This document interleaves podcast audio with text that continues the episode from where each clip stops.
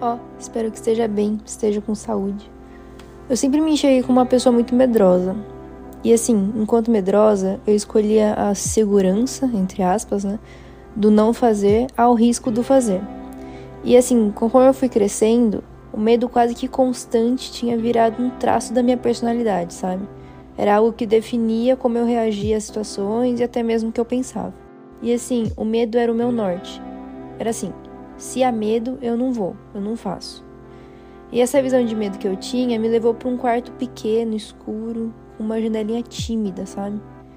Era uma caixa mental. Uma daquelas caixas que somos delicadamente enfiados ao longo da vida.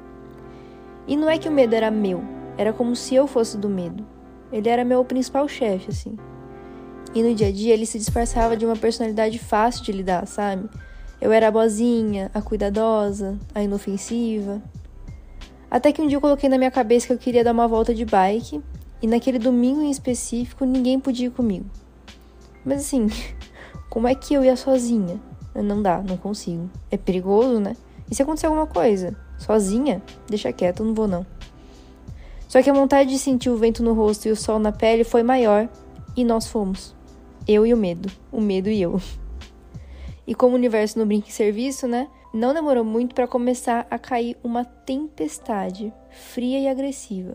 Com aquelas gotas d'água que parece que estão apostando corrida para ver quem chega primeiro no chão, sabe? De tão rápido, assim, de tão ardido.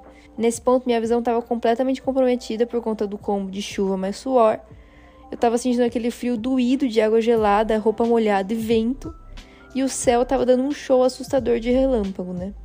E, para completar, né, a cereja do bolo, eu tinha uma subida daquelas na minha frente. Parar e descer não era uma opção. Quase nunca é, na verdade, porque meus pais sempre me ensinaram: começou, termina. E terminamos, o medo e eu. Lidamos com a tempestade.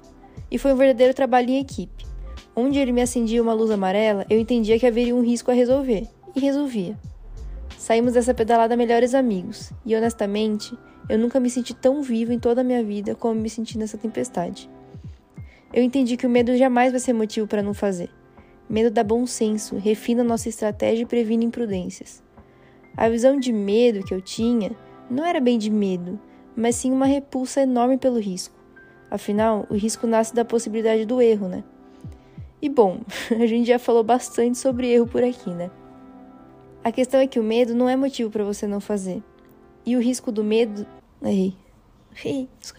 E o risco do erro também não.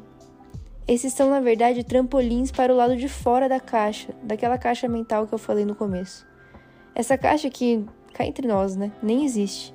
Nos fizeram acreditar que existe, né? A gente comprou essa ideia e a gente tá aqui, tentando entender por que temos tantos bloqueios criativos e comportamentais.